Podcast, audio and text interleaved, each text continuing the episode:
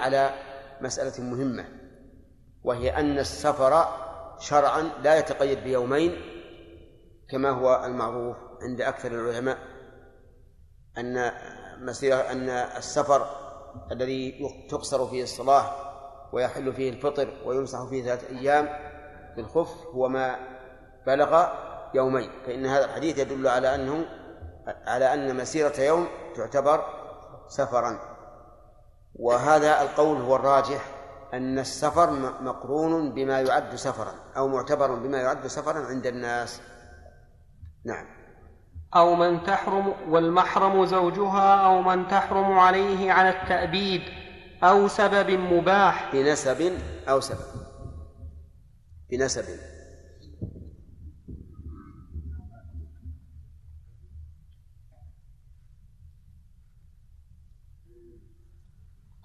والمحرم زوجها أو من تحرم عليه على أو من تحرم عليه على التأبيد بنسب أو بسبب مباح كأبيها وأخيها من نسب أو رضاع. نعم، عندك أبيها كابنها وأخيها، كابنها وأخيها عندك أبيها هم عندهم أين تصحيح شيء؟ لا ما تصحيح، نسخة المثال واحد. قول من تحرم عليه على التأبيد احترازا ممن تحرم عليه على إلى أمد، فإنه ليس محرما لها، مثل خطأ خطأ خطأ خطأ المعتدة كالمعتدة محرم عليه على التأبيد. أما أخت الزوجة وعمتها وخالتها فليست حراما عليه، المحرم هو الجمع، فالله عز وجل لما قال حرمت عليكم أمهاتكم وبناتكم وأخواتكم قال وأن تجمعوا بين الأختين، ولم يقل وأخوات نسائكم، قال وأن تجمعوا بين الأختين. ولهذا من قال إن أخت الزوجة حرام على الزوج فهو خلاف عبارة القرآن، بل, بل المحرم إيش؟ الجمع. إذن من المحرم على الت... إلى أمد؟ المعتدة. ولا تعزم عقدة النكاح حتى يبلغ الكتاب أجله بنسب أي بقرابة. فمن المحرم بنسب؟ الأصول والفروع، وفروع الأب الأدنى وإن نزلوا، وفروع الأب الأعلى دون من نزل منه. واضح؟ لا إله إلا الله. الأصول مطلقا وإن علوا، الفروع مطلقا وإن نزلوا. واضح؟ فروع الأب الأدنى وإن نزلوا، من فروع الأب الأدنى؟ لا، الإخوان والأخوات وإن نزلوا. فروع الأب الأعلى لا من نزل منهم، من هم فروع الأب الأعلى؟ الأعمام، أعمامك، أعمام أبيك، أعمام جدك، هؤلاء هم المحرمون. أما من نزل منهم فلا، ولهذا أبناء العم وأبناء الخال ليسوا من المحارم. هذا الضابط في من يحرم من النسب، الأصول، الفروع، فروع الأب الأدنى، فروع الأب الأعلى لا إن نزلوا لصلبهم خاص لصلبه خاص. طيب، وقول أو سبب مباح، السبب المباح الرضاع، سبب مباح، المصاهرة سبب مباح.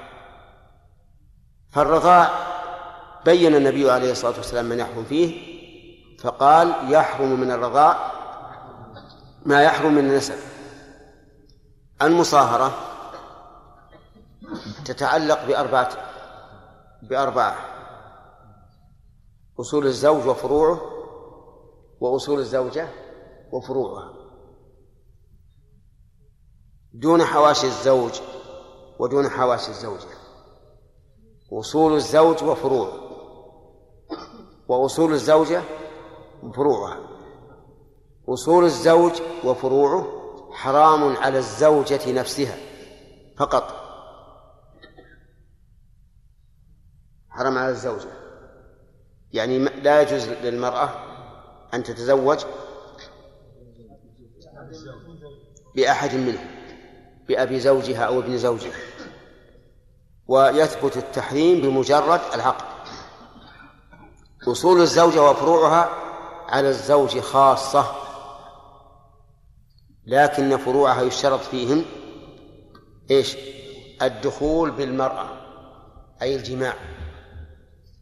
فلو عقد على امرأة ثم طلقها قبل الدخول صارت أمها محرما له وبنتها إيش؟ غير محرم، لأنه لم يدخل بها. إذن أصول الزوج وفروعه وأصول الزوجة يثبت فيهم التحريم بمجرد العقد، فروعها لا يثبت إلا بالدخول.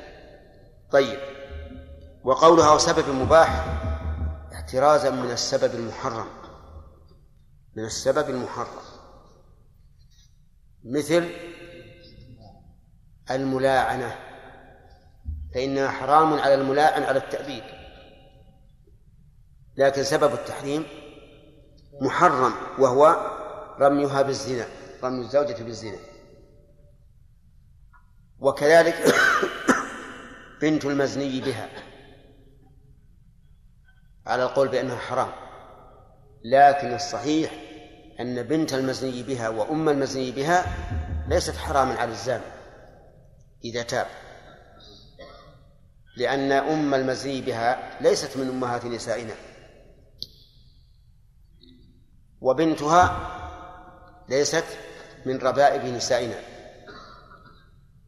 ومن ألحق السفاح بالنكاح فقد أبعد، وأبعد منه من ألحق اللواط بالنكاح، وقال أم الملوط به حرام على اللائق، وكذلك بنته حرام على اللائق. وهذه أقوال كلها ضعيفة لا شك، لأنها حرام فلا فلا فلا تثبت شيئا. طيب، نعم.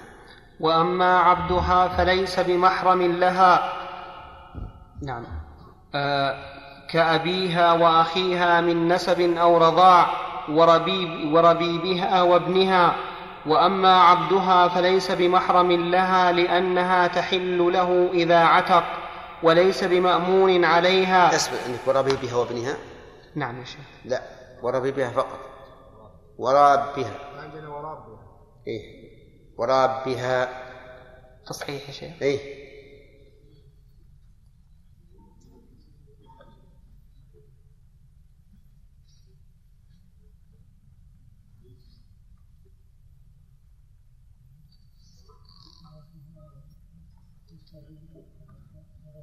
وربها ودون وابنها. إيه، لا ابنها اشطب عليها، لأن ميب عندي أنا، أنتم عندكم في النسخة وش وابنها تقدمت عندكم، إحنا ميب ما تقدمت. لا، ما هي عندي. طيب، عندنا وربيبها ورابها.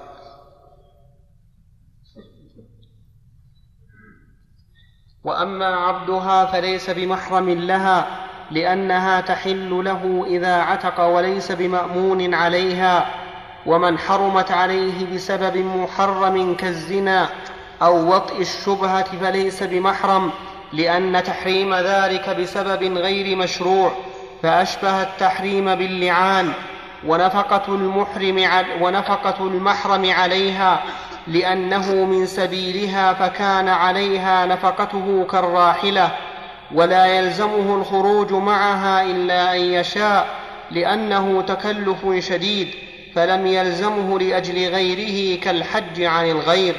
وإن مات المحرم في الطريق، هذا هو الصحيح، أنه لا يلزمه أن يسافر معه أي المحرم حتى لو بدأت النفقة، لأن لو قلنا بالوجوب للازم تأثيمه إذا تخلف، فيكون من من وزر وازرة وازرة وزر أخرى، فالصحيح أنه لا يجب. نعم. وإن, وإن مات المحرم في الطريق مضت إن كانت قد تباعدت، وإن كانت قريبة رجعت، وإن حجت امرأة بغير محرم أساءت وأجزأها حجها، كما لو تكلف رجل مسألة الناس وحج. الثاني، هذا هو الأقرب، الأقرب أنها إذا, إذا حجت بلا محرم فهي آثمة وحجها صحيح، ولكن هل تترخص برخص السفر؟ لا، يعني لا تقصر الصلاة ولا تفطر في رمضان كذا،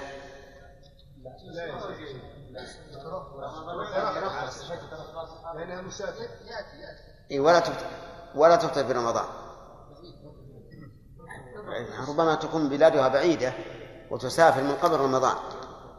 وكذلك أيضا لا تمسح على الخفين ثلاثة أيام، لأن هذا سفر محرم. وقد سبق أن بعض العلماء يقول أن السفر تستباح به الرخص وإن كان محرما.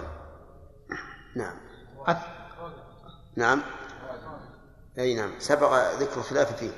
الثاني أنه ليس للرجل منع زوجته من حج الفرض، لأنه واجب بأصل الشرع فأشبه صوم رمضان، ويستحب لها استئذانه جمعا بين الحقين، وله منعها من حج التطوع، لأن حقه ثابت في استمتاعها فلم تملك إبطاله بما لا يلزمها كالعبد، فإن أحرمت به فحكمه. يعني هذا القياس غريب، هناك دليل أوضح من هذا وأحسن وأبين، وهو أن النبي صلى الله عليه وسلم قال: لا يحل لامرأة تؤمن بالله واليوم الآخر أن تصوم وزوجها شاهد إلا بإذنه.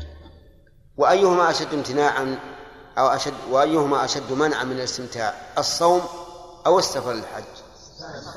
الثاني لا شك، السفر للحج. فلو أن المؤلف استدل بهذا الحديث لكان أولى من هذا القياس الذي قد ينازع فيه. فالحاصل أنه لا يحل لها أن تتطوع بعمرة أو حج إلا بإذن زوجها. أما إذا وجب عليه الحج فريضة فإنها تحج ولو أبى الزوج، لأنه لا طاعة لمخلوق في معصية الخالق. نعم. فإن أحرمت به فحكمها حكم العبد على ما فصل فيه. نعم، ما بقي إلا قليل. الثالث أنه ليس لها الخروج للحج في عدة الوفاة، لأنها واجبة في المنزل تفوت، فقدمت على الحج الذي لا يفوت، فإن مات زوجها في الطريق بعد تباعدها مضت في سفرها، لأنه لا بد من سفرها. فالسفر الذي لا بد من سفر بدونها سم لا بد من سفر ها ولا أقرب أقرب لأنه لا بد من سفر، فالسفر الذي يحصل به الحج أولى، وإن كانت قريبة رجعت لتقضي العدة في منزلها. أحسنت، بارك الله فيك. شيخ، لعل فهمي خطأ، هل الرجل يعني الزاني تحرم عليه بنته يعني من الزنا؟ أي نعم. تحرم أو لا تحرم؟ لا تحرم. تحرم. نعم. لا، لكن لو زنى بامرأة فبنت المرأة من غيره، المذهب أنها تحرم عليه، والصحة أنها لا تحرم، هذا هو اللي تكلمنا فيه. أما بنته فتحرم، خلقت من ماء. إذا كان الرضاع يثبت التحريم، كيف هذا خلقت من ماء؟ نعم. يأتون قادمات بغير محرم. نعم. فيحجون به، فهل ليت الناس يحجون بخدمهم، لكن يعطونها الراعي كالغنم. أفهمت؟ أفهمت يا سؤلان؟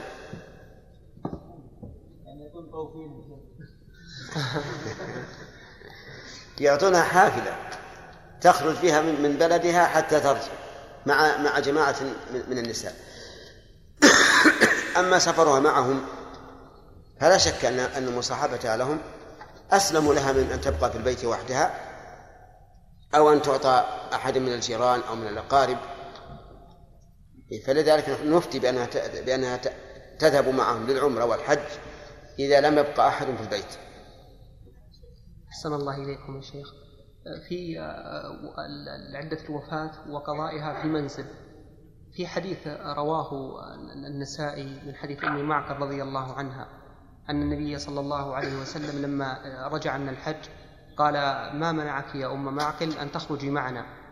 فقالت: إن أبو معقل هلك، وأنه كان له جمل نخرج عليه، وأنه جعله في سبيل الله. قال: فهلا خرجت عليه؟ فإن الحج في سبيل الله. فقد قال لها النبي عليه الصلاة والسلام هذا الكلام مع علمها مع علمه بوفاة زوجها. نعم، لا أدري ما وجهه، لكن ننظر فيه إن شاء الله. نعم، عاد هذا أشهر وأشهرنا له، تسمحوا لي يا حجاج. يلا بالنسبة للفرق بين المشاعر بالنسبة للنساء في باصها يقال رجالهم على أقدامهم وتركون زوجاتهم، هذه لا بأس، لأن ما هو مو سفر، تنقل مثلا من عرفة إلى مزدلفة مو مو سفر، لأنهم سيستقرون في منى جميعا. ورمي النساء أيضا لا بأس به، لكن ما أرى رمي النساء لوحدهن الآن مو مو ممكن يعني. وين أنت؟ واحد غير محرم. أي نعم. يعني معهم غير محرم مجموعة عشرة. أي لا بأس، ما في بأس. أبا حجاج. نعم. ها؟ لا. الإخوة في البحرين معنا ما زال. هذا الآن.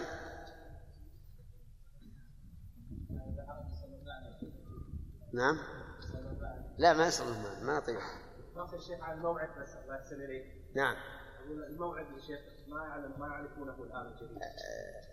خلنا شيء. الآن السلام عليكم. عليكم السلام ورحمة الله. إلى هنا ينتهي الدرس. الله خير يا شيخ. الله يبارك فيكم. نحن اتصالنا كان مع بداية الدرس. لا قو... بعد بداية الدرس. يعني قدموا ربع ساعة بعد اليوم. ربع ساعة؟ أي نعم. شيخ نحن انتهينا يعني سوينا من الصلاة وجئنا مباشرة. عجيب، من صلاة العشاء. شيخنا عندنا سؤال. نعم. سبقا طرحناه عليك ولكن الآن بصيغة أخرى حفظكم الله. نعم. وهو أننا يعني في حاجة إلى العلم يعني عموما وإلى دروسكم خصوصا. نعم. في الحقيقة في حاجة يعني عظيمة جدا، وقلنا في مثل ظروفنا يعني ما يجوز لنا أن نصلي هنا في الجمعية، لأننا في الحقيقة نشعر أننا يفوتنا شيء كثير جدا ونحن في حاجة ماسة، ومثلكم يعلم حالنا يعني قلة العلماء. والله أنا كما قلت لكم في فيما سبق يعني نخشى من أن تقعوا في أفواه الناس، والناس الآن العوام هوام، عرفت؟ ثم يلمزونكم بهذا، يقول هؤلاء الذين ذهبوا يستمعون إلى دروس في في السعودية لا يصلون مع الجماعة، فتكون وصمة عار. لكن لا بأس أن أن تجعلوا واحدا منكم يسجل، يراقب البدء ويسجل، يبقى واحد فقط. لأننا يا شيخ حريصون على هذا الدرس وعلى الذي قبله، وهذا يتعذر يعني إذا نخرج وندخل يتعذر كثير. لا إلا إذا بقي واحد يحصل على درس كامل من بدايته يعني درسين. أقول إذا بقى و... إذا بقي واحد يسجل في كفاية. الشيخ إذا أمنا يعني كلام العوام. ما تأمن الله، العوام مثل الذر مع الدهن، ما يمكن تخلص منه أبد. لا تفكر. لا أبدا. نعم. لا نعم. لا لا مسجد قائم. المهم أنا أرى أنكم تخلون واحد يسجل. أي نعم، واحد يسجل وأنتم تحرصون على أنكم لا, لا تذهبون إلا عند الإقامة وترجعون من يوم يسلم. نسأل الله أن يرزقنا وإياكم العلم النافع والعمل الصالح. و... وأن نريد أن ندعو لك أن الله يتقبل طاعتك. آمين. جزاك الله خير. آمين. تقبلها منا ومنكم. ولكن بشرونا أيضا هل الإقبال على هذا الدرس؟ نعجل عن شكر فضيلتكم في الحقيقة. لا لا لا لا ما أقصد هذا، أقول إقبال الناس على هذا الدرس. عن تقصيرنا. أقول إقبال الناس على الدرس هذا. نعم. عسى فيه إقبال. الحمد لله إقبال طيب، خاصة اليوم يعني يعني اتصل بنا الأخ عبد الوهاب جزاه الله خير، وكنا ننوي اتصال به اليوم، فمع التأخر في الاتصال إلا الإخوة انتشر الخبر بسرعة. الحمد لله. وهو اليوم ينقل الحمد لله إلى منطقة أخرى أيضا في المحرم. ما شاء الله. مكتبة عامة. نعم. والإخوة هناك أيضا مجموعة أخرى بدأت تتجمع في منطقة ثانية. نسأل الله يزينهم العلم النافع والعمل الصالح. اللهم آمين. جزاكم الله خير يا شيخ. السلام عليكم. وعليكم السلام ورحمة الله وبركاته. بسم الله الرحمن الرحيم. الحمد لله رب العالمين، وصلى الله وسلم وبارك على عبده ورسوله نبينا محمد وعلى آله وصحبه أجمعين. قال الإمام الموفق أبو محمد رحمه الله تعالى في كتاب الحج من كتاب الكافي: فصل: ومن وجب عليه الحج فمات قبل فعله وجب الحج عنه، لما روى ابن عباس رضي الله عنهما أن امرأة سألت النبي صلى الله عليه وسلم عن أبيها مات ولم يحج، قال: حجي عن أبيك. رواه النسائي. ولأنه حق مستقر تدخله النيابة فلم يسقط بالموت كالدين، ويحج عنه من رأس ماله لأنه واجب فكان من رأس المال كالدين. طيب لو أن بسم الله الرحمن الرحيم لو أن امرأة ماتت قبل أن تحج وهي لم تجد محرما، فهل يقضى عنها؟ عبد الرزاق، اسمك عبد الرزاق؟ نعم.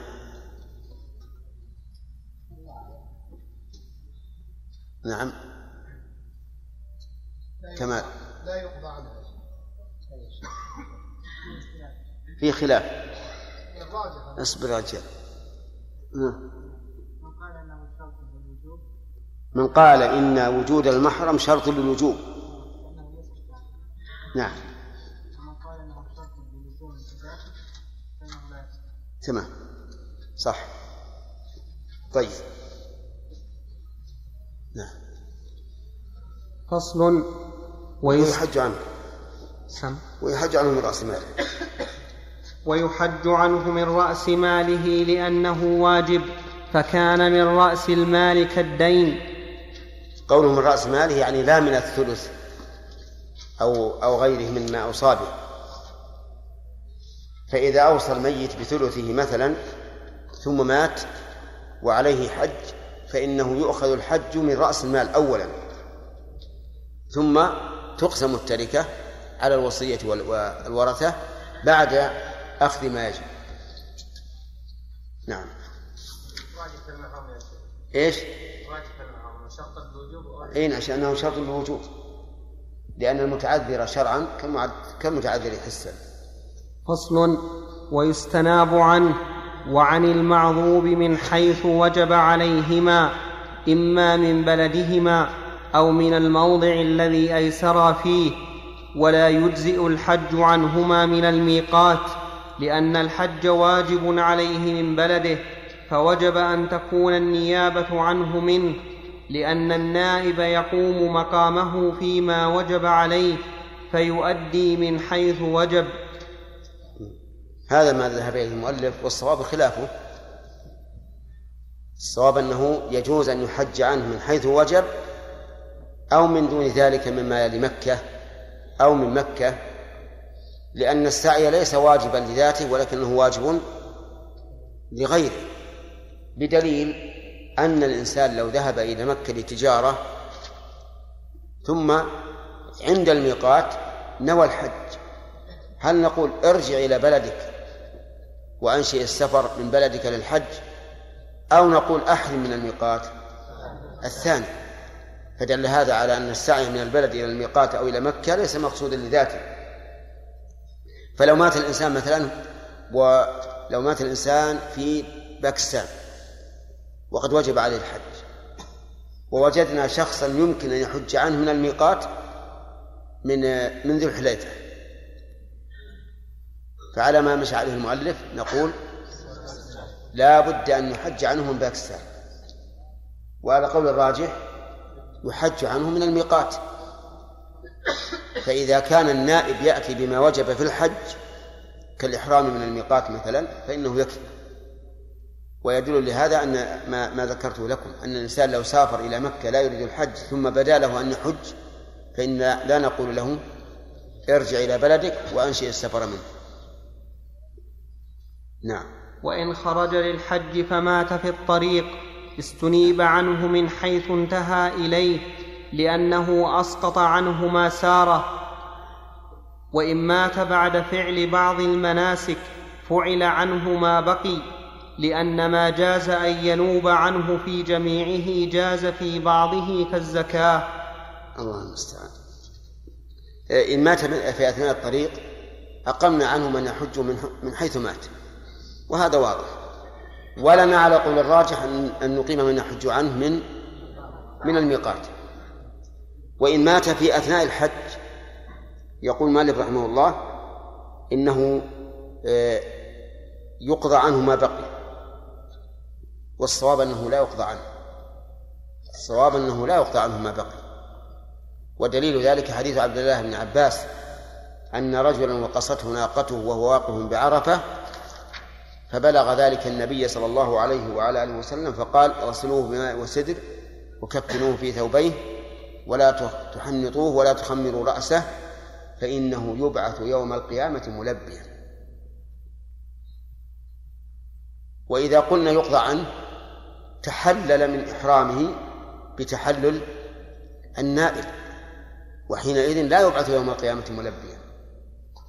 فالصواب بلا شك أنه إذا مات في أثناء النسك فإنه لا يقضى عنه ما بقي، بل يفعل به كما أمر النبي صلى الله عليه وعلى آله وسلم، حتى إننا لا لا ننشئ له كفنا جديدا بل نكفنه في الإزار والرداء الذي كان محرما فيه، كالشهيد إذا قتل فإنه يدفن إيش في ثيابه التي قتل فيها.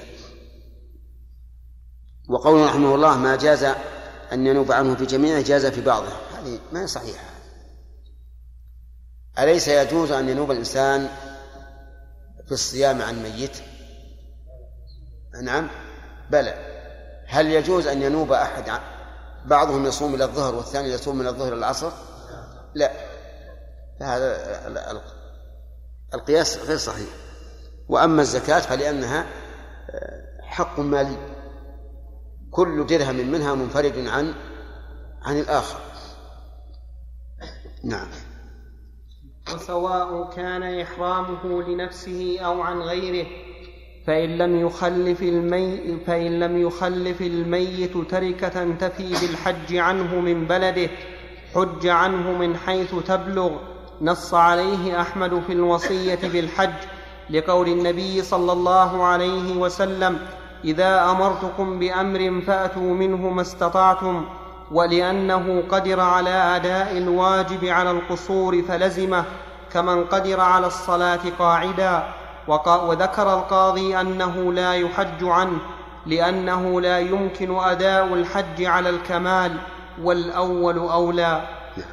لا شك أن الأول أولى للآية وللقياس على الصلاة، لمن عجز عن القيام أن يصلي قاعدا. نعم. الشيخ بارك فيك عبارة المصنف هنا وإن مات بعد فعل بعض المناسك. نعم. يعني فهمت منه أنه هذا النائب عليه السلام. لا لا. نعم. النائب الذي ناب عن الأول. لا. الأول الأصيل الأصيل والنائب مثله، لأنه قالوا قالوا سواء كان عن نفسه أو عن غيره في آخر العبارة. نعم. من ملك المال والقدرة على الحج ولم يحج حتى مات هل يقضى عنه؟ وهو قادر. نعم المذهب يقضى عنه، لكن ابن القيم رحمه الله قال في الحج والزكاة قال إذا علمنا أن الرجل تعمد الترك فإنه لا يقضى عنه لأن ذلك لا ينفعه. وقال أن هذا هو الذي تقتضيه القواعد الشرعية، وما قاله هو الصحيح، أننا إذا علمنا أن الإنسان ترك هذا قصدا وتهاون فإننا لا نقضي عنه عن الحج، إلا على قول من يقول إنه لا يجب على الفور فإنه يقطع عنه. وأما الزكاة فما قاله ابن القيم وجيه، لكن قد يقال إن الزكاة تعلق بها حق آخر وهم أهل الزكاة، فيجب على الورثة أن يخرجوها لهم، لأنه إذا كان الميت فرط فيها فإن الزكاة حق لغيره فتخرج. نعم. إذا مات وهو لم يدخل حجة الإسلام هل يرجع عنه حد؟ لا، يعني إذا مات الإنسان في حجة الإسلام فإنه لا لا لا, لا يجب القضاء عنه بإنشاء حجة أخرى. نعم. هل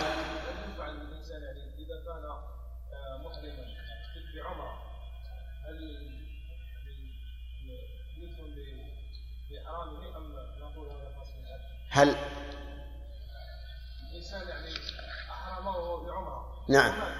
أي قال إذا مات وهو محرم بعمره عشان نعرف كيف السؤال. نفس مثل الحج. نعم. نعم يا أهل البحرين. السلام عليكم. عليكم السلام.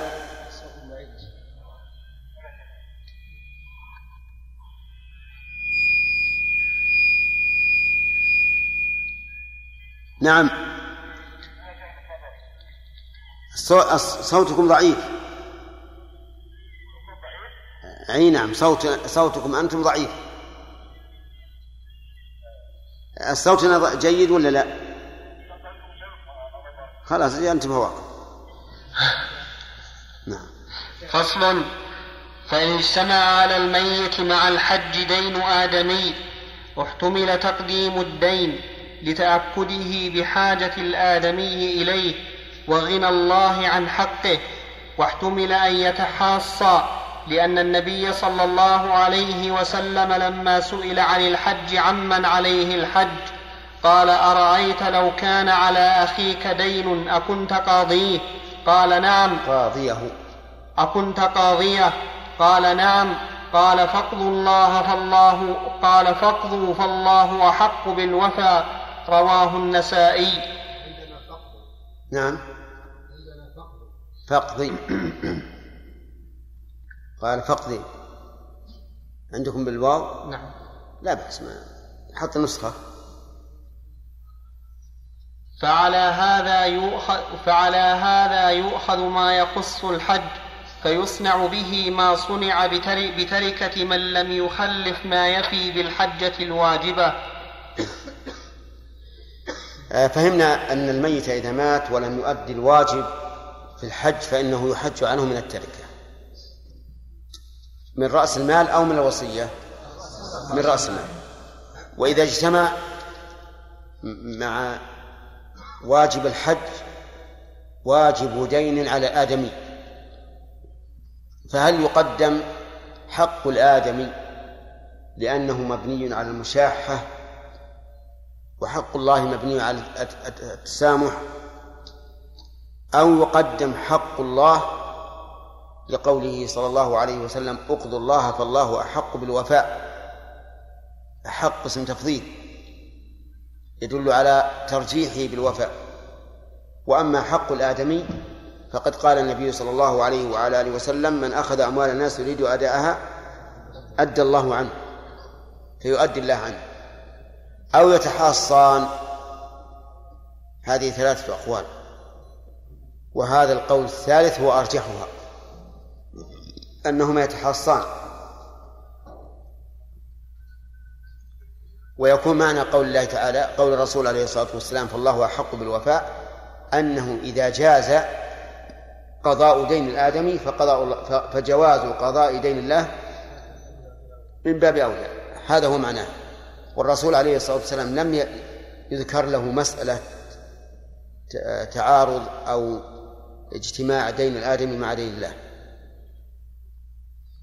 طيب، فإذا قدرنا أن عليه ألفا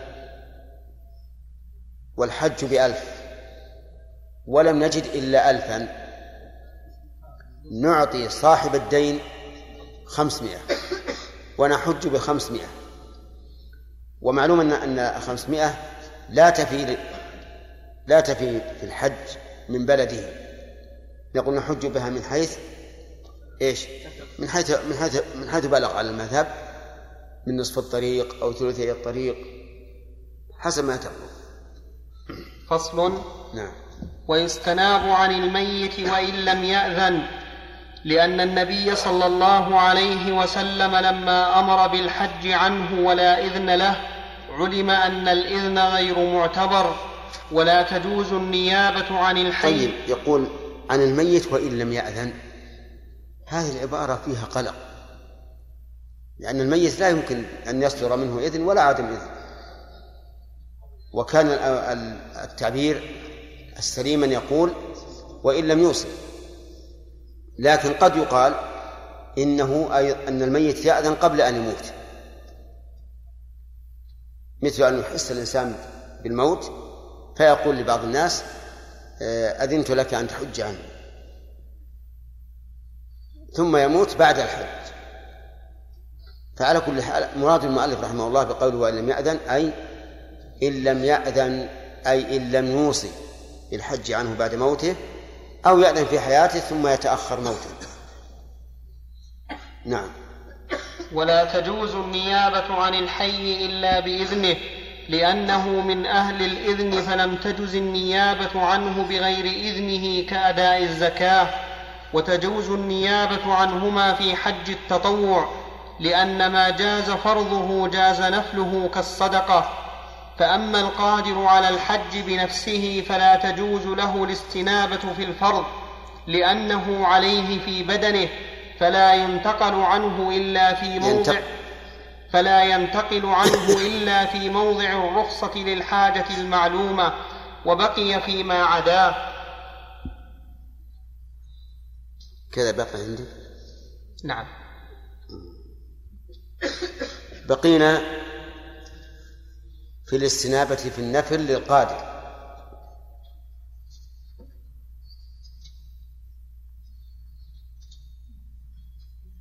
فربما يتكلم عليه في الفصل الآتي، فإنما تكلم تكلمنا عليه إن شاء الله. نعم، تكلمنا عليها، نشوفها نشوف. نعم. فصل.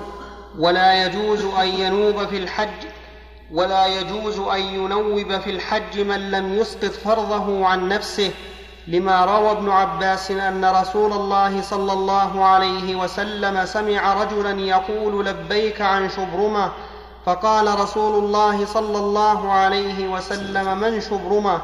قال قريب لي. قال هل حججت قط؟ قال لا. قال فاجعل هذه عن نفسك ثم حج عن شبرمة. رواه أبو داود. ولا يجوز أن يعتمر عن غيره أن أن ولا يجوز أن يعتمر عن غيره من لم يعتمر عن نفسه قياسا على الحج. ولا يجوز أن يتنفل بهما من لم يسقط فرضهما، ولا أن يؤدي النذر فيهما وعليه فرضهما، لأن التنفل والنذر أضعف من حج الإسلام، فلم يجز تقديمهما عليه كالحج عن غيره. فإن أحرم عن غيره أو نذره أو نفله قبل فرضه انقلب إحرامه لنفسه عن فرضه، وعنه يقع عن غيره ونذره ونفله، لقول النبي صلى الله عليه وسلم إنما لكل امرئ ما نوى، والأول المذهب، لحديث ابن عباس في الحج عن غيره ووجود معناه في النذر والنفل. أفهمتم هذا؟ نعم. واضح أن من عليه من عليه فريضة الحج لا يحج عن غيره، ومن عليه فريضة العمرة لا يعتمر عن غيره. فإن خالف فاعتمر عن غيره أو حج عن غيره وهو لم يؤدي الفرض مع كونه فرضا عليه فإنه فيه ففيه خلاف. فقيل إنه يقع عن نفسه، وقيل يقع عمن نواه ثم يؤدي الفريضة بعد. أما من قال أنه يقع عن نفسه فاستدلوا بحديث ابن عباس رضي الله عنهما في قصة شبرمة، حيث قال النبي عليه الصلاة والسلام: هذه عن نفسك ثم حج عن شبرمة. وأما من قال إنه يقع حسب ما نوى قال لقول النبي صلى الله عليه وسلم: إنما الأعمال بالنيات. وهذا الرجل يلبي من أول إحرامه إلى آخر إحرامه يقول: لبيك عن فلان، فكيف تقع عن نفسه وهو لم ينوي؟ وهذا القول أقيس، لا سيما وأن ألفاظ أن أن الألفاظ في حديث شبرمة مختلفة حتى لا يكاد المرء أن يحكم عليها بالشذوذ، لا أن أن يحكم عليها بالاضطراب لكثرة الاختلاف فيها. وقوله إنما الأعمال بالنيات وإنما لكل امرئ ما نوى نص محكم لا إشكال فيه، لكنه يأثم إذا أدى عن غيره قبل أن يؤدي عن نفسه. أما من لم يكن الحج فرضا عليه كإنسان فقير استنابه غني في حج، فهذا لا بأس أن يحج عن غيره، وذلك لأن الحج في حقه ليس إيش ليس واجبا عليه. فإذا حج عن غيره وهو لم يحج عن نفسه عجزا عن الحج فلا بأس. نعم. إذا كان عنده مال ألف ريال مثلا وأقل حجة تكون بثمانمائة ريال مثلا، أقل حجة يمكن حجة وعليه ذلك خمسمائة ريال تحاصل تحاصل بالقسط. نعم تحاصل بالقسط. نعم بداية خمسمائة. نعم وبقي خمسمائة ولا تكفي لأقل حجة. كيف؟ كيف يعني؟ يعني أقل حجة من مكة. نعم. بثمانمائة ريال. نعم. وهو عنده ألف ريال فالحاصة أصبح خمسمائة ريال للدين وخمسمائة ريال للباقي. يعني أن الباقي مع المحاصة لا لا لا يكفي. إذا لم يجب عليه الحج. ما نقدم الحج عليه. لا يقدم الدين هنا، لأن الحج لما لم يكن عنده ما يفي به صار غير واجب عليه. نعم يا بطرف. اللي هو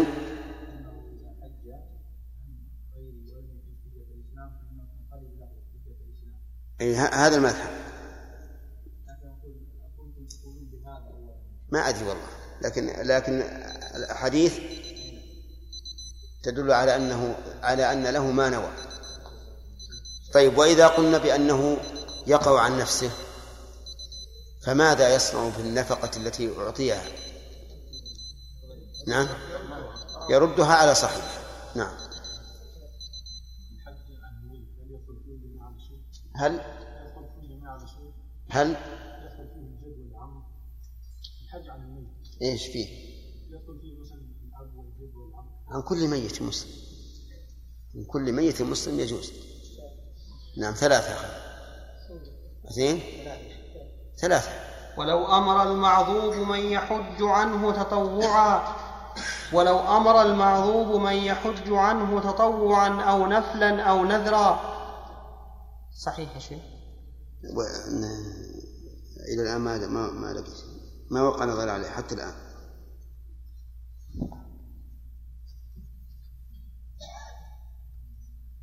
ولو أمر. نعم.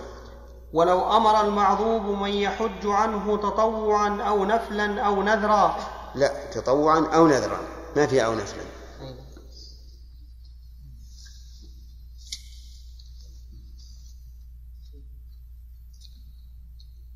ولو أمر المعذوب من يحج عنه تطوعا أو نذرا وعليه حجة الإسلام انصرف إليها لأن فعل نائبه كفعله، وهكذا إن حج عن الميت نذرا أو نفلا قبل حجة الإسلام لتحريم تقديم النذر عليها، وإن استنابه اثنان فأحرم عنهما لم يقع عن واحد منهما.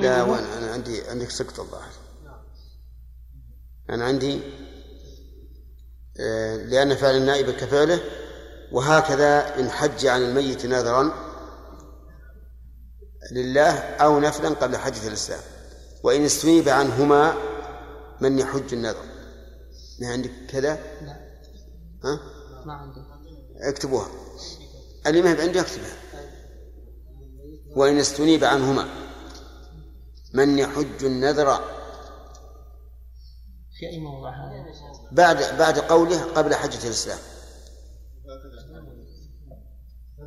وهكذا إن حج عن الميت نذرا وهكذا إن حج عن الميت نذرا أو نفلا قبل حجة الإسلام بعده وإن استنيب عنهما.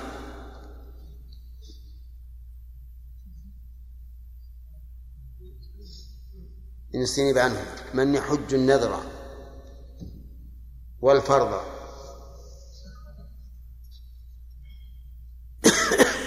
في عام واحد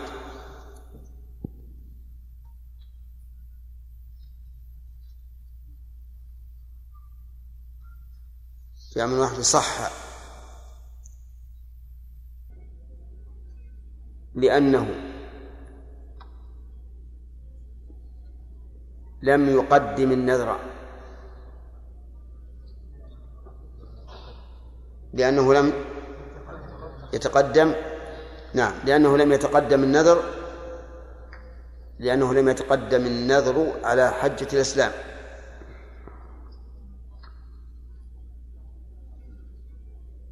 وأي الناس النائبين إيه صح.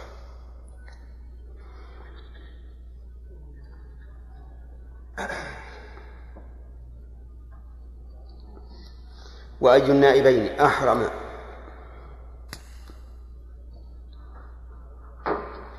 أولا وقع عن حجة الإسلام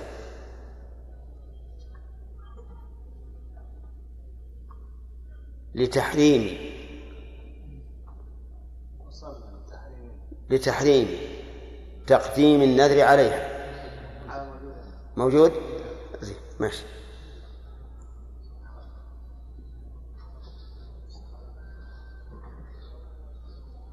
قوله وإن استنيب عنهما يعني عن المعروف والميت من يحج النذر والفرض في عام واحد صح،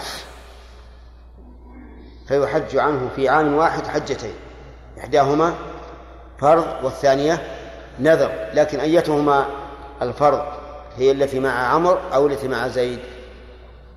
نقول أيهما أحرم أولا فهو الذي أدى الفريضة.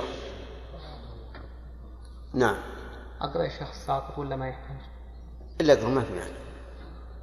وهكذا إن حج عن الميت نذرا لله أو نفلا قبل حجة الإسلام وإن استنيب عنهما من يحج النذر والفرض في عام واحد صح، لأنه لم يتقدم النذر على حجة الإسلام. وأي النائبين أحرم أولا وقع عن حجة الإسلام لتحريم تقديم النذر عليها. وإن استنابه اثنان ها وإن وإن استنابه اثنان لا اثنان وإن اثنان همزة وصل أين اقرأ. وإن استنابه اثنان فأحرم عنهما لم يقع عن واحد منهما ووقع عن نفسه، لأنه يتعذر وقوعه عنهما وليس أحدهما أولى به من الآخر. وإن أحرم عن أحد ومثل, ومثل ذلك لو حج عن أبيه وأمه حجة واحدة فقال لبيك عن أبي وأمي، فإنه لا, لا, لا ينصرف إلى أبيه وأمه بل يكون له، لأن النسك الواحد لا يقع عن اثنين. نعم من لا يستطيع الحج بنفسه فهل له أن ينيب ثلاثة يحجون عنه تطوعا؟ أي نعم نعم في عام واحد. أي نعم أي بس ما بقي الأشياء على الموقف. وإن أحرم عن أحدهما لا بعينه احتمل ذلك أيضا لذلك، واحتمل صحته لأن الإحرام يصح منهما فصح عن المجهول وله صرفه إلى من شاء. لأن الإحرام يصح منهما الظاهر مبهما ها مبهما شو عندك؟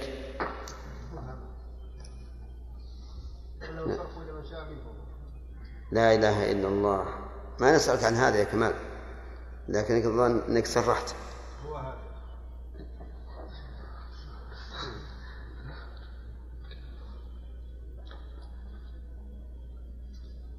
نعم، واحتمل صحته لأن الإحرام يصح مبهما فصح عن مجهول.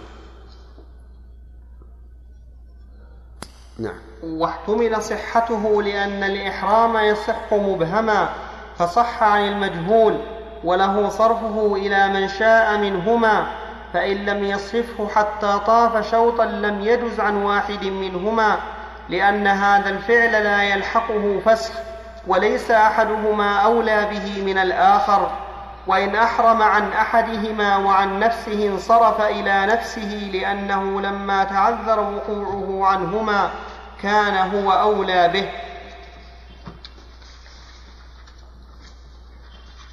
والله أعلم. عندكم سؤال يا أهل البحرين؟ نعم، في سؤال عندكم ولا نختم المجلس؟ ها؟ ما هو؟ نعم،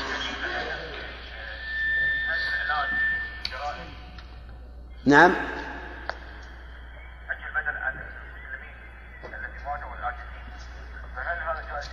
ايش؟ الحج دفناه هنا. ها؟ دفناه هنا فعندك ما يسوي. نعم، كفرت وخلت. لا دفناه هنا بس افتح انت عندك ما يسوي. مفتوح. زود زود الصوت. زود الصوت. نعم. شيخ التوجيه تحتاج الى انتاج الاعلام الجرائي بحسب المسلمين الذي توفى عن المتوفين او العاجزين ادى خمسه عنهم الحج البدني. لذلك الجميع بعض الاشخاص الموجود فيهم بحج البدن عن هؤلاء، فهل هذا جائز شرعا؟ يعني تعلن. نعم، تعلن من من من كان عنده حج لميت فليتقدم الينا. نعم، اي الظاهر لا باس بذلك، ما ما في مانع، هذا من باب التعاون على البر والتقوى. تبارك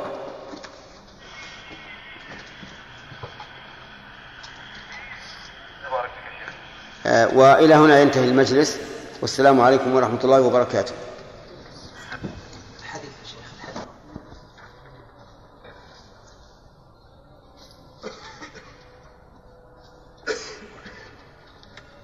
نعم. بسم الله الرحمن الرحيم. نعم. نعم. على حديث الماضي بنخليها إن شاء الله ليلة الخميس. ليلة الخميس من كل أسبوع. الحمد لله رب العالمين، والصلاة والسلام على نبينا محمد وعلى آله وصحبه أجمعين. قال الإمام الموفق أبو محمد رحمه الله تعالى في باب المواقيت من كتاب الحج من كتاب الكافي: وللحج ميقاتان، ميقات مكان وميقات زمان. فأما ميقات فأما ميقات المكان فالمنصوص عليه خمسة، لما روى ابن عباس قال: وقت رسول الله صلى الله عليه وسلم لأهل المدينة ذا الحليفة، ولأهل الشام الجحفة، ولأهل نجد قرن. ولأهل نجد قرن قرنا ولأهل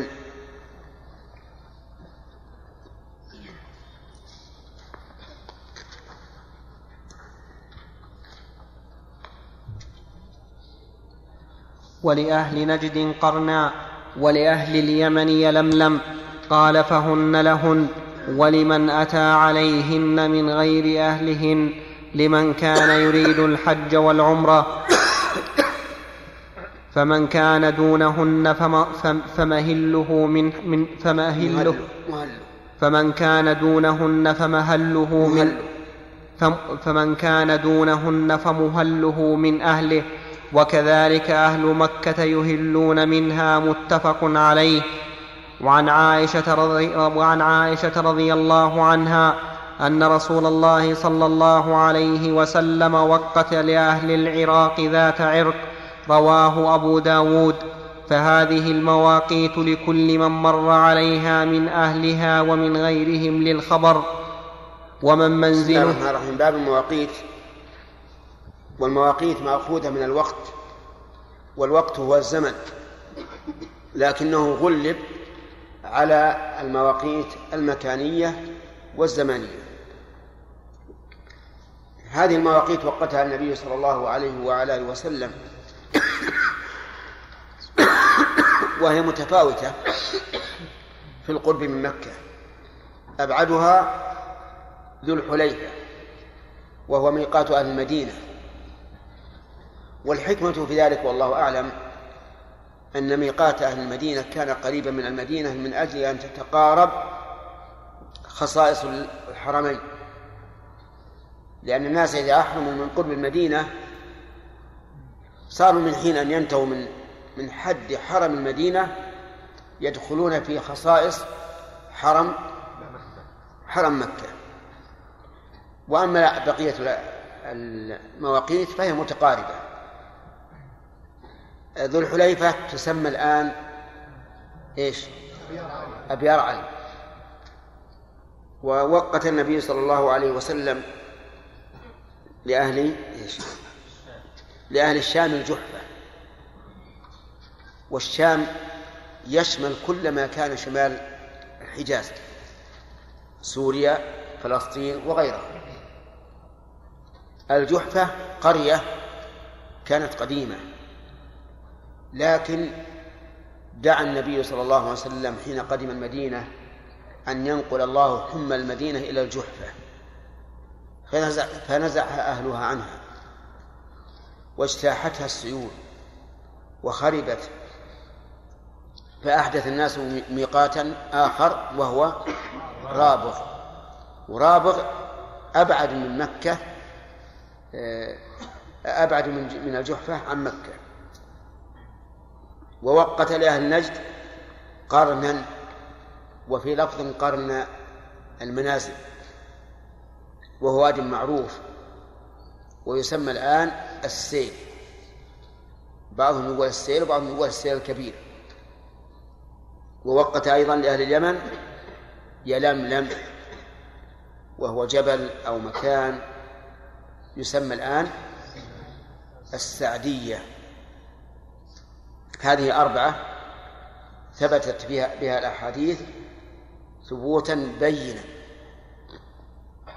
الخامس ذات عرق، فقد روى أبو داود أن النبي صلى الله عليه وسلم وقته لأهل العراق، لكن ذلك ليس في الصحيحين ولا في أحدهما. إنما في الصحيحين أن عمر رضي الله عنه وقتها لأهل العراق، لأنهم جاءوا إلى عمر أهل العراق وقالوا يا أمير المؤمنين إن النبي صلى الله عليه وسلم وقت لأهل نجد قرن المنازل، وإنه جور عن طريقنا، يعني مائل يتعبنا أن نميل إليه، فقال انظروا إلى حذوها من طريقكم. فنظروا إلى حذوها من طريقهم فإذا هو ذات عرق، فكان توقيتها من عمر رضي الله عنه.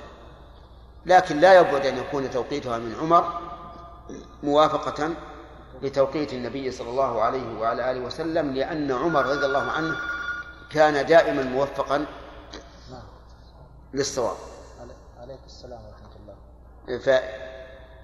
فإن قال قائل كيف وقت النبي صلى الله عليه وعلى آله وسلم لأهل الشام وهي لم تفتح، ولأهل العراق وهي لم تفتح؟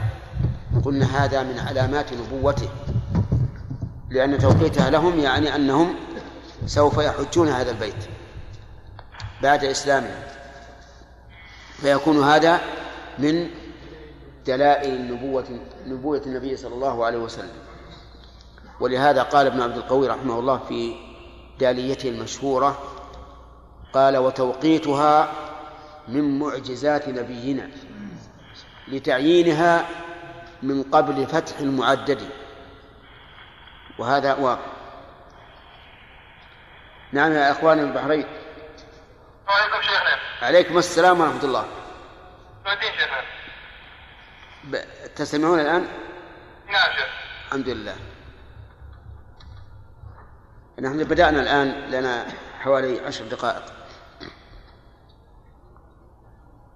طيب، هنا يقول في المواقيت: هن لهن ولمن مر علي... لكل من مر عليها من أهلها ومن غير أهلها. نعم، هن لهن ولمن أتى عليهن من غير أهلهن.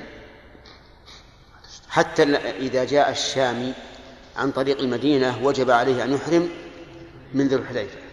هذا ظاهر الحديث، وذهب مالك رحمه الله وأصحابه إلى أنه يجوز أن يؤخر الشامي إحرامه إلى ذي الجحفة إلى الجحفة واختار ذلك شيخ الإسلام ابن تيمية رحمه الله. قال: لأن الشامي إذا مر بالمدينة كان له ميقاتان، أصلي وبدل. ما هو الأصلي؟ الجحفة، والبدل ذو الحليفة، فيخير بينهما، إن شاء أحرم من الأصلي وإن شاء أحرم من البدل. لكن الجمهور العلماء على خلاف ذلك، وأنه يجب أن يحرم من أول ميقات يمر به، وهذا ظاهر الحديث: ولمن أتى عليهن من غير أهلهن. ثم هو أحوط وأبرأ للذمة، فكان أولى لقول النبي صلى الله عليه وسلم: دع ما يريبك إلى ما لا يريبك. ولأن من أحرم من, من, من ذي الحليفة لم يقل أحد من الناس إنك أخطأت، ولكن من أخر إحرامه إلى الجحفة قال له الناس إنك أخطأت، قال له بعض الناس قال له بعض الناس إنك أخطأت.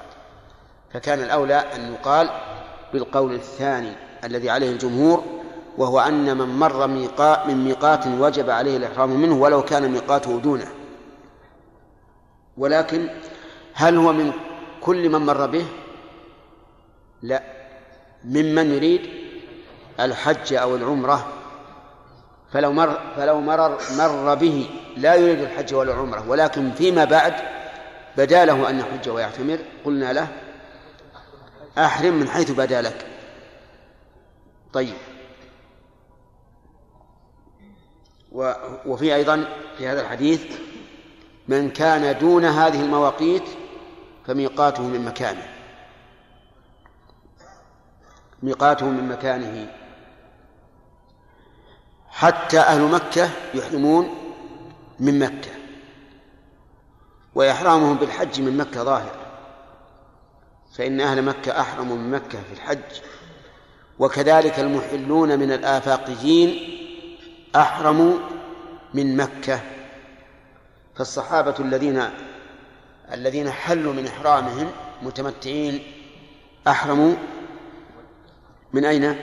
من مكة. لكن بقينا في العمرة، هل يحرم أهل مكة من مكة في العمرة أو لا؟ ذهب بعض العلماء إلى ذلك وقال: يجوز أن يحرم من مكة أخذا بظاهر الحديث، ولكن هذا قول ضعيف. فالصواب أن أهل مكة يحرمون للعمرة من الحل. ويدل لذلك أن النبي صلى الله عليه وعلى آله وسلم قال لعائشة، بل قال لأخيها حين أرادت أن تحرم بعمرة ليلة الحصبة، قال: اخرج بأختك من الحرم فلتهل بعمرة. قيل إن عائشة من الآفاقيين، والجواب على أن هذا ليس بمؤثر، لأن الآفاقية إذا أراد الحج وهو في مكة من أين يحرم؟ من مكة. فلو كانت العلة كونها من أهل الآفاق لقلنا إن أهل الآفاق يحرمون بالحج من من الحل، من خارج الحرم. ولكن العلة هو أنه لا بد لكل نسك من أن يجمع الإنسان فيه بين الحل والحرم، كل نسك لا بد أن يجمع فيه الإنسان بين الحل والحرم. ففي العمرة نقول: أخرج إلى الحل وأحرم. في الحج نقول: إنه سوف يجمع بين الحل والحرم، وذلك بالوقوف بعرفة، لأن عرفة من الحل. ثم إن الوافد إلى البيت لا بد أن يفد إليه من خارج الحرم، وإلا لكان طوافه طوافا طوافا غير طواف النسك. لا بد للوافد من البيت بنسك أن يكون وافدا إليه من الحل، وإلا لم يكن طوافه طواف نسك. والدليل أن طواف الإفاضة متى يكون؟ بعد الوقوف بعرفة، فيفد الإنسان إلى البيت من من الحل. كذلك العمرة نقول لا بد أن تخرج إلى الحل حتى تفد إلى البيت من الحل. ومن أراد الحج والعمرة وتجاوز الميقات بلا إحرام فهل هو آثم؟ أو نقول أن الرسول وقتها لا على سبيل الوجوب؟ الجواب هو آثم، والنبي صلى الله عليه وعلى آله وسلم وقتها على سبيل الوجوب، لما روى عبد الله بن عمر رضي الله عنهما أن النبي صلى الله عليه وعلى آله وسلم قال: يهل أهل المدينة من ذي الحليفة. يهل، وهذا خبر بمعنى الأمر، والخبر بمعنى الأمر أوكد من إتيان الأمر بصيغته، لأن إتيانه بلفظ الخبر يدل على أنه أمر مفروغ منه ولا بد منه. فالصواب أنه يجب على من أراد الحج والعمرة إذا مر بهذه المواقيت أن يحرم، فإن لم يفعل فهو يأثم لا شك. لكن هل يجب عليه دم فدية لذلك؟ نعم، أكثر العلماء يقولون بهذا، وأنه يجب على من ترك واجبا أن يذبح فدية في مكة توزع على الفقراء جبرا لما نقص.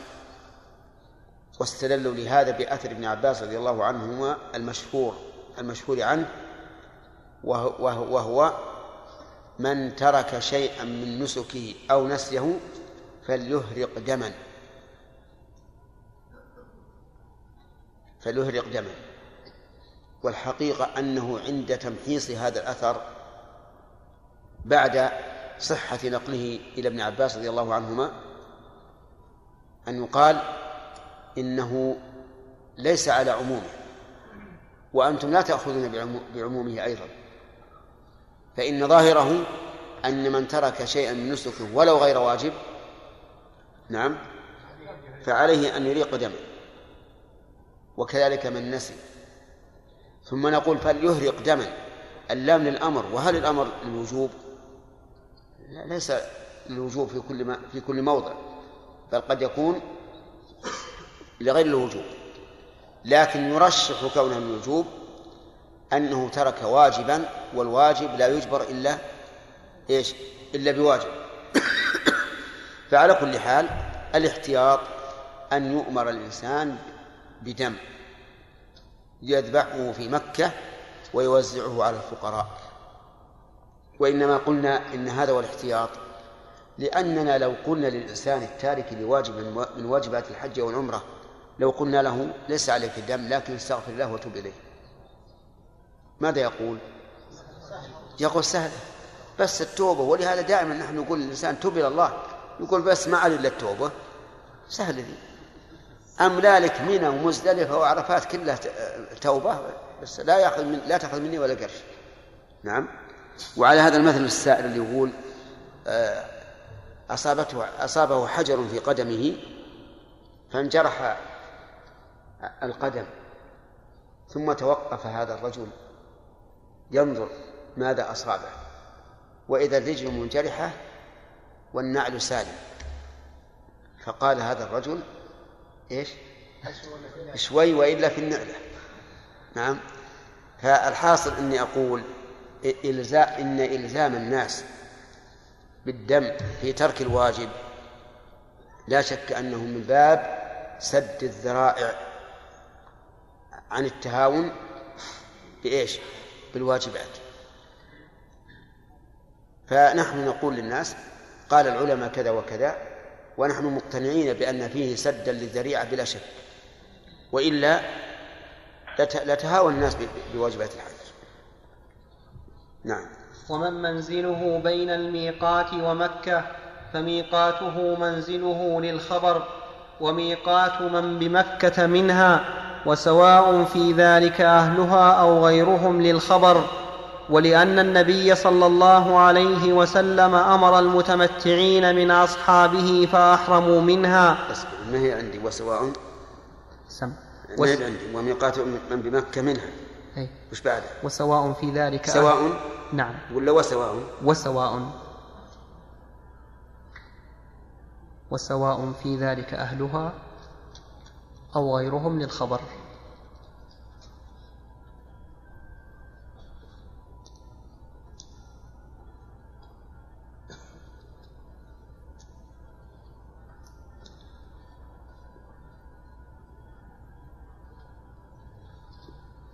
أين الخبر؟ عموم قوله وكذلك أهل مكة يهلون من مكة. نعم. ولأن النبي صلى الله عليه وسلم أمر المتمتعين من أصحابه فأحرموا منها. وعنه في من اعتمر في أشهر الحج من أهل مكة أهل من الميقات، فإن لم يفعل فعليه دم.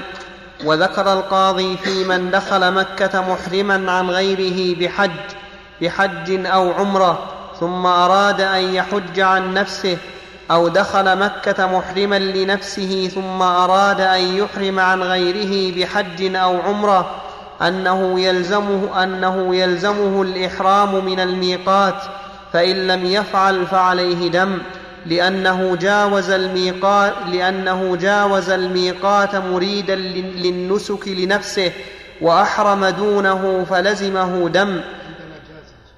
نعم. إيش؟ لأنه جاوز الميقات. لا جاوز جاوز جاوز فلزمه دم كما لو تجاوزه غير محرم. ولنا الخبر. وإن كان ميقات وإن كان وإن كان ميقات لمن أتى عليه وأن كل ميقات وأن كل ولنا الخبر وأن كل ميقات.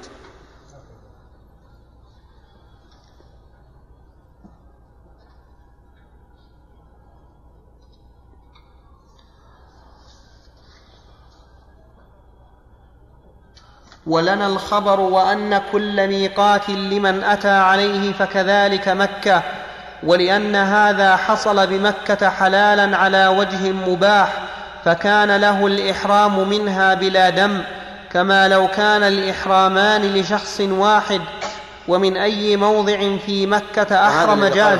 الصحيح الصحيح أن من أحرم عن نفسه أولا من الميقات ثم أراد أن يحرم عن غيره بحج أو بعمرة فإنه يحرم من مكة، إلا أنه في العمرة يخرج إلى الحل.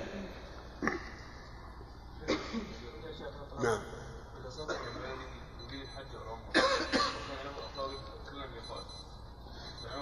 قبلهم ولا ولا بعده؟ قبل الميقات أو بعده؟ ها؟ نعم.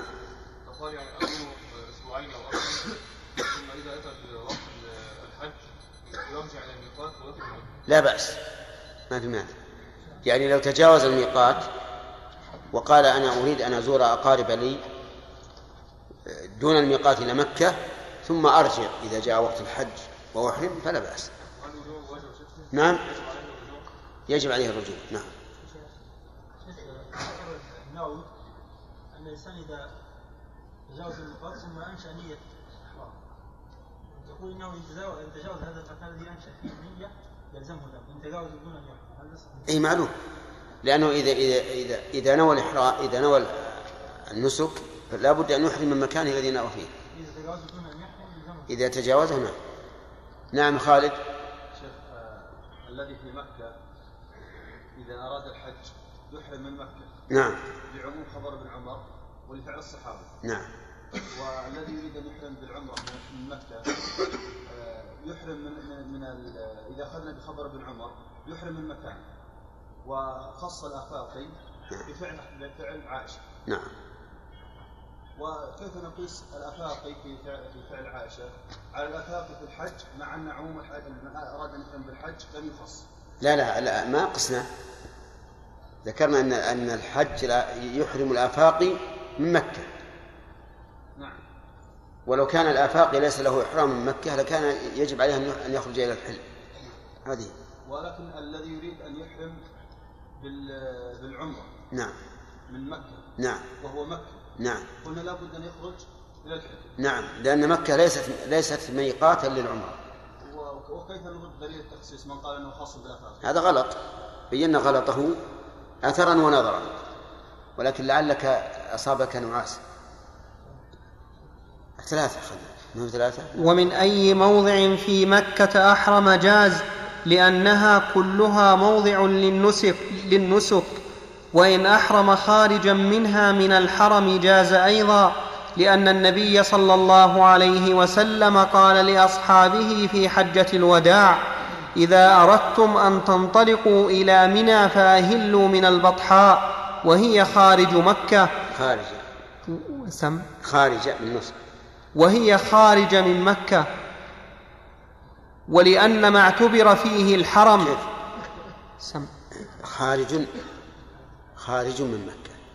أنا ما ظننت فيها من فيها من عندك؟ أي نعم. وهي خارج من مكة، ولأن ما اعتبر فيه الحرم استوت البلدة فيه وغيرها كالبحر لا و... كالنحر كالنحر أي ما ح... ما حل بحور مكة كالنحر.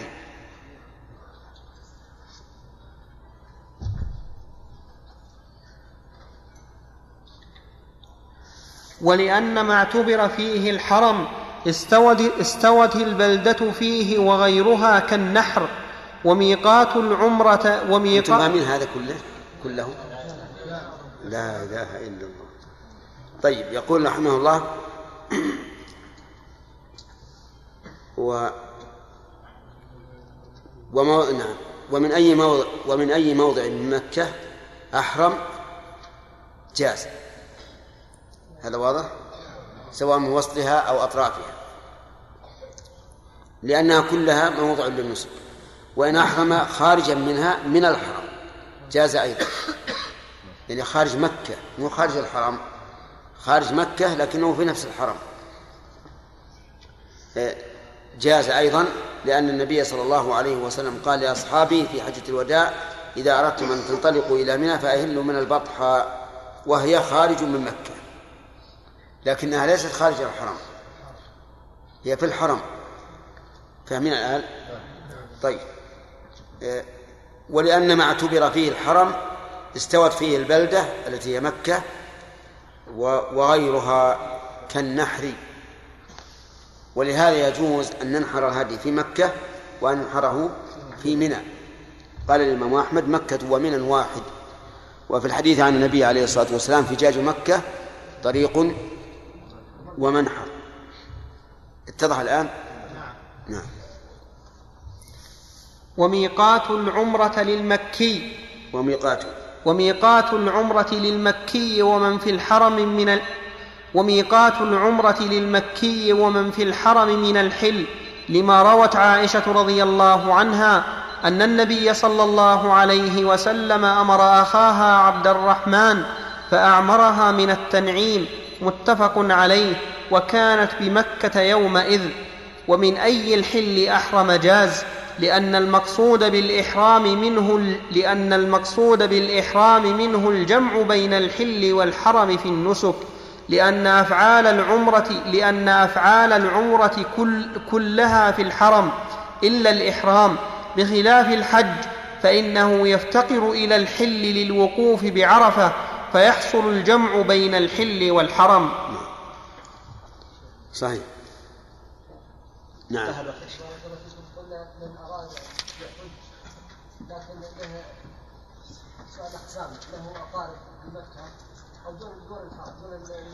نعم. نعم. لا يرجع إلى الميقات الأول الذي لزمه الحرم منه،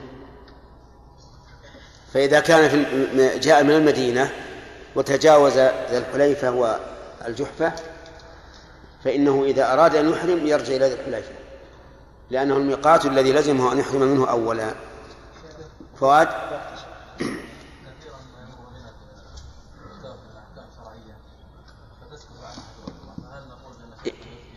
إيش؟ كثيرا ما تسكت إيش؟ كثيرا ما؟ كثيرا ما تقره ولا تتعقب المؤلف يشتغل في أحكام شرعية. نعم. إذا إذا لم أعلق عليه معناه أنه أنه ما يحتاج إلى تعليق. نعم. بن داود. أمس قلنا أن المعذور ومن أراد إن إيش؟ المعذور ومن أراد الحج أن يستنيب من حيث أنشأ من حيث أنشأ الحج، يعني لو كان من باكستان من باكستان فقلنا صحيح أنه من الحرم قصدي من الميقات. أي نعم. بشكل لو له قريب في مكة. نعم. له أن يحرم من مكة.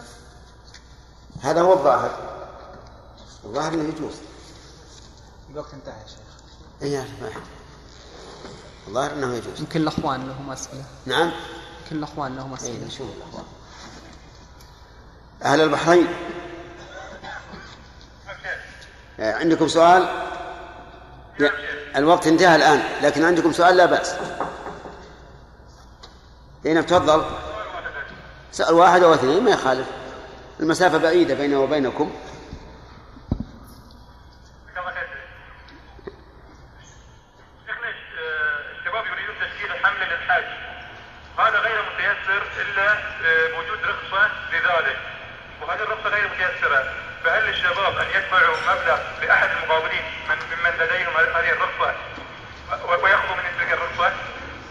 يعني يشترون الرخصة لغيرهم. إيه. طيب ال- ال- اللي أخذ الرخصة كيف يأخذ وهو مو بحاج؟ لأن الحكومة شيخ حددها عدد المقاولين. إيه. يعني لديهم تلك الرخصة. هو الواجب عليه أن الذي أعطي الرخصة أنه إذا كان مستغنيا عنها الواجب عليه أن يتركها. لأن لو فتحنا الباب أقول لو أردنا لو فتح الباب نعم لصارت الرخص تباع وتشترى وتنافس الناس فيها وحصل في هذا فتنة، فالذي أرى سد الباب ويقال إن تيسر لكم الرخصة فهذا المطلوب، وإلا فالحج واجب على من استطاع إليه سبيلا.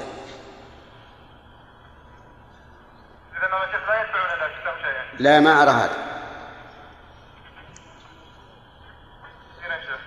لا لكن لو فرض أن الموظف الذي يعطي الرخص أنه لا يخاف الله عز وجل ولا يعطي أحدا إلا إلا برشوة، فهنا دفع الرشوة له لا بأس ويكون هو الآثم والدافع إنما دفع ليأخذ بحقه.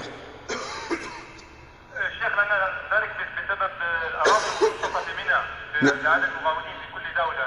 إيه. لذلك ليس متيسر إعطاء يعني رخص جديدة. إيه.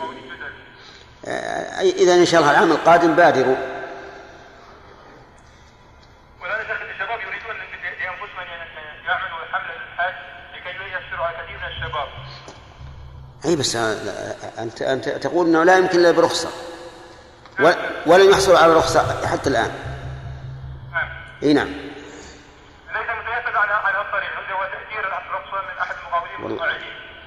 أنا أرى أن ال ال ال هذا الذي استغنى عن الرخصة يجب عليه أن يردها إلى الحكومة، لأن ربما هناك متشوف أولى من هؤلاء.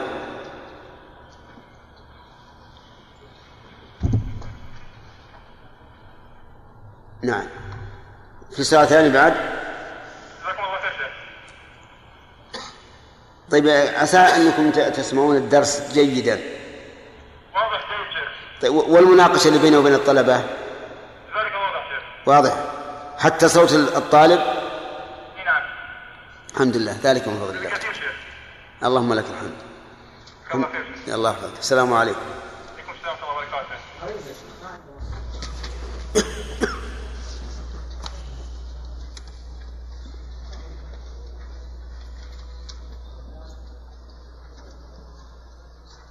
نعم. بسم الله الرحمن الرحيم. الحمد لله رب العالمين، وصلى الله وسلم وبارك على عبده ورسوله نبينا محمد وعلى آله وأصحابه أجمعين. قال الإمام الموفق أبو محمد رحمه الله تعالى في كتاب الكافي في كتاب الحج في باب المواقيت: فصل: ومن جاوز الميقات مريدا لموضع قبل مكة ثم بدا له الإحرام أحرم من موضعه، كما أن من دخل مكة يحرم منها، وإن مر, وإن مر به عبد أو كافر أو صبي فأسلم الكافر وعتق العبد وبلغ الصبي دونه، أحرموا من موضعهم ولا دم عليهم، لأنهم أحرموا من الموضع الذي وجب عليهم الإحرام فيه، فأشبهوا المكي والمتجاوز غير مريد لمكة. وعنه في الكافر يسلم يخرج إلى الميقات، فإن خشي الفوات أحرم من موضعه وعليه دم، والصبي والعبد في معناه، لأنهم تجاوزوا الميقات غير محرمين. قال أبو بكر: وبالأول أقول، وهو أصح لما ذكرناه. واضح هذا؟ إيه؟ وما ذكرناه الأصح فهو الأصح، يعني إذا لم يبلغ إلا بعد أن تجاوز الميقات أو لم ينوي أو لم ينوي إلا بعد أن تجاوز الميقات فإنه يحرم من مكانه ولا شيء عليه.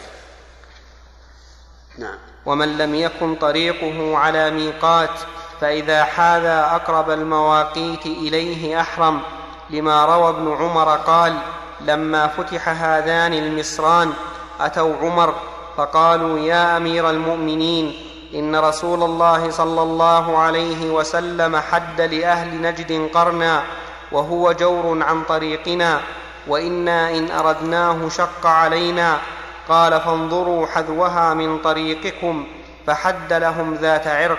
رواه البخاري. ولأن هذا مما يدخله الاجتهاد والتقدير، فإذا اشتبه على الإنسان صار إلى اجتهاده فيه كالقبلة، فإن لم يعلم حذو الميقات احتاط فأحرم قبله، لأن تقديم الإحرام عليه جائز وتأخيره حرام. صحيح.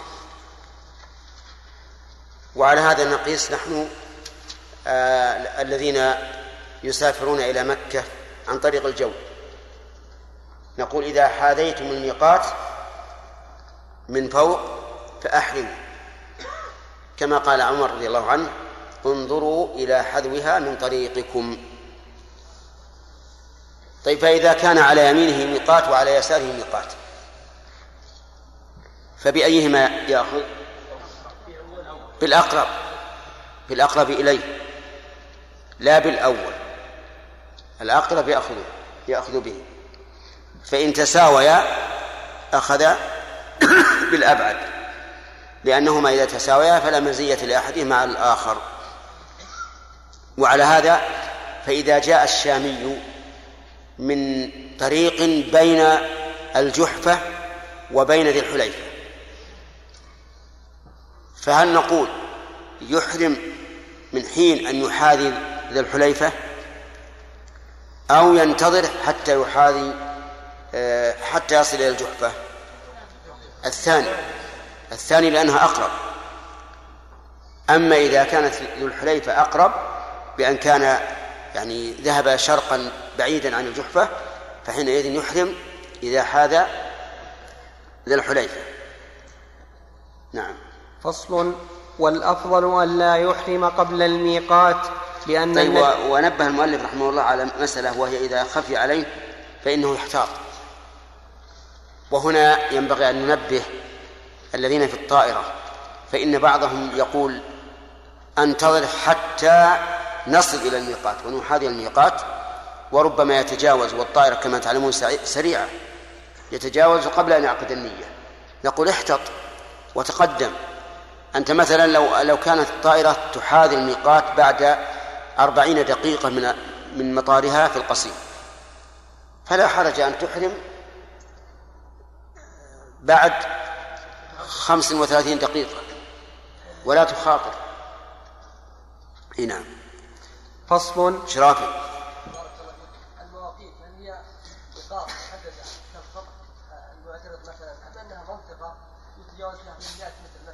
لها ما يضر منطقة. يعني مثلا تجد الميقات بين أقصاه من من مما يلي مكة وأقصاه من الجهة الثانية مسافة منطقة. ما جاء نعم. السؤال يا شيخ. إذا نام قبل أن يحرم عليه دم عليه دم نعم. قل ما جاء وقت السؤال. أي عجيب ما كملنا الصلاة. وأنا ما تدافع دافع جزاك الله خير. تكلمت. لا أبدا دافع ولك الرخصة. فصل. والأفضل أن لا يحرم قبل الميقات لأن النبي صلى الله عليه وسلم وأصحابه أحرموا من ذي الحليفة فإن أحرم قبله جاز لأن الصبي بن معبد أحرم قبل الميقات قارنا فذكر ذلك لعمر فقال هديت لسنة نبيك. ومن بلغ الميقات مريدا للنسك لم يجز له تجاوزه بغير. وقد سبق أن مراد عمر هديت لسنة نبيك يعني في القران لا في الإحرام من الموضع الذي قبل الميقات لكن عمر أقره. نعم. ومن بلغ الميقات مريدا للنسك لم يجز له تجاوزه بغير إحرام لما تقدم من حديث ابن عباس فإن تجاوزه غير محرم لزم. الواقع أن حديث ابن عمر أوضح في وجوب الإحرام لأن حديث ابن عمر لفظه إيش يهل أهل المدينة وهو خبر بمعنى الأمر. أما حديث ابن عباس فهو يقول وقت وهذا ليس صريح في, في, في الوجوب.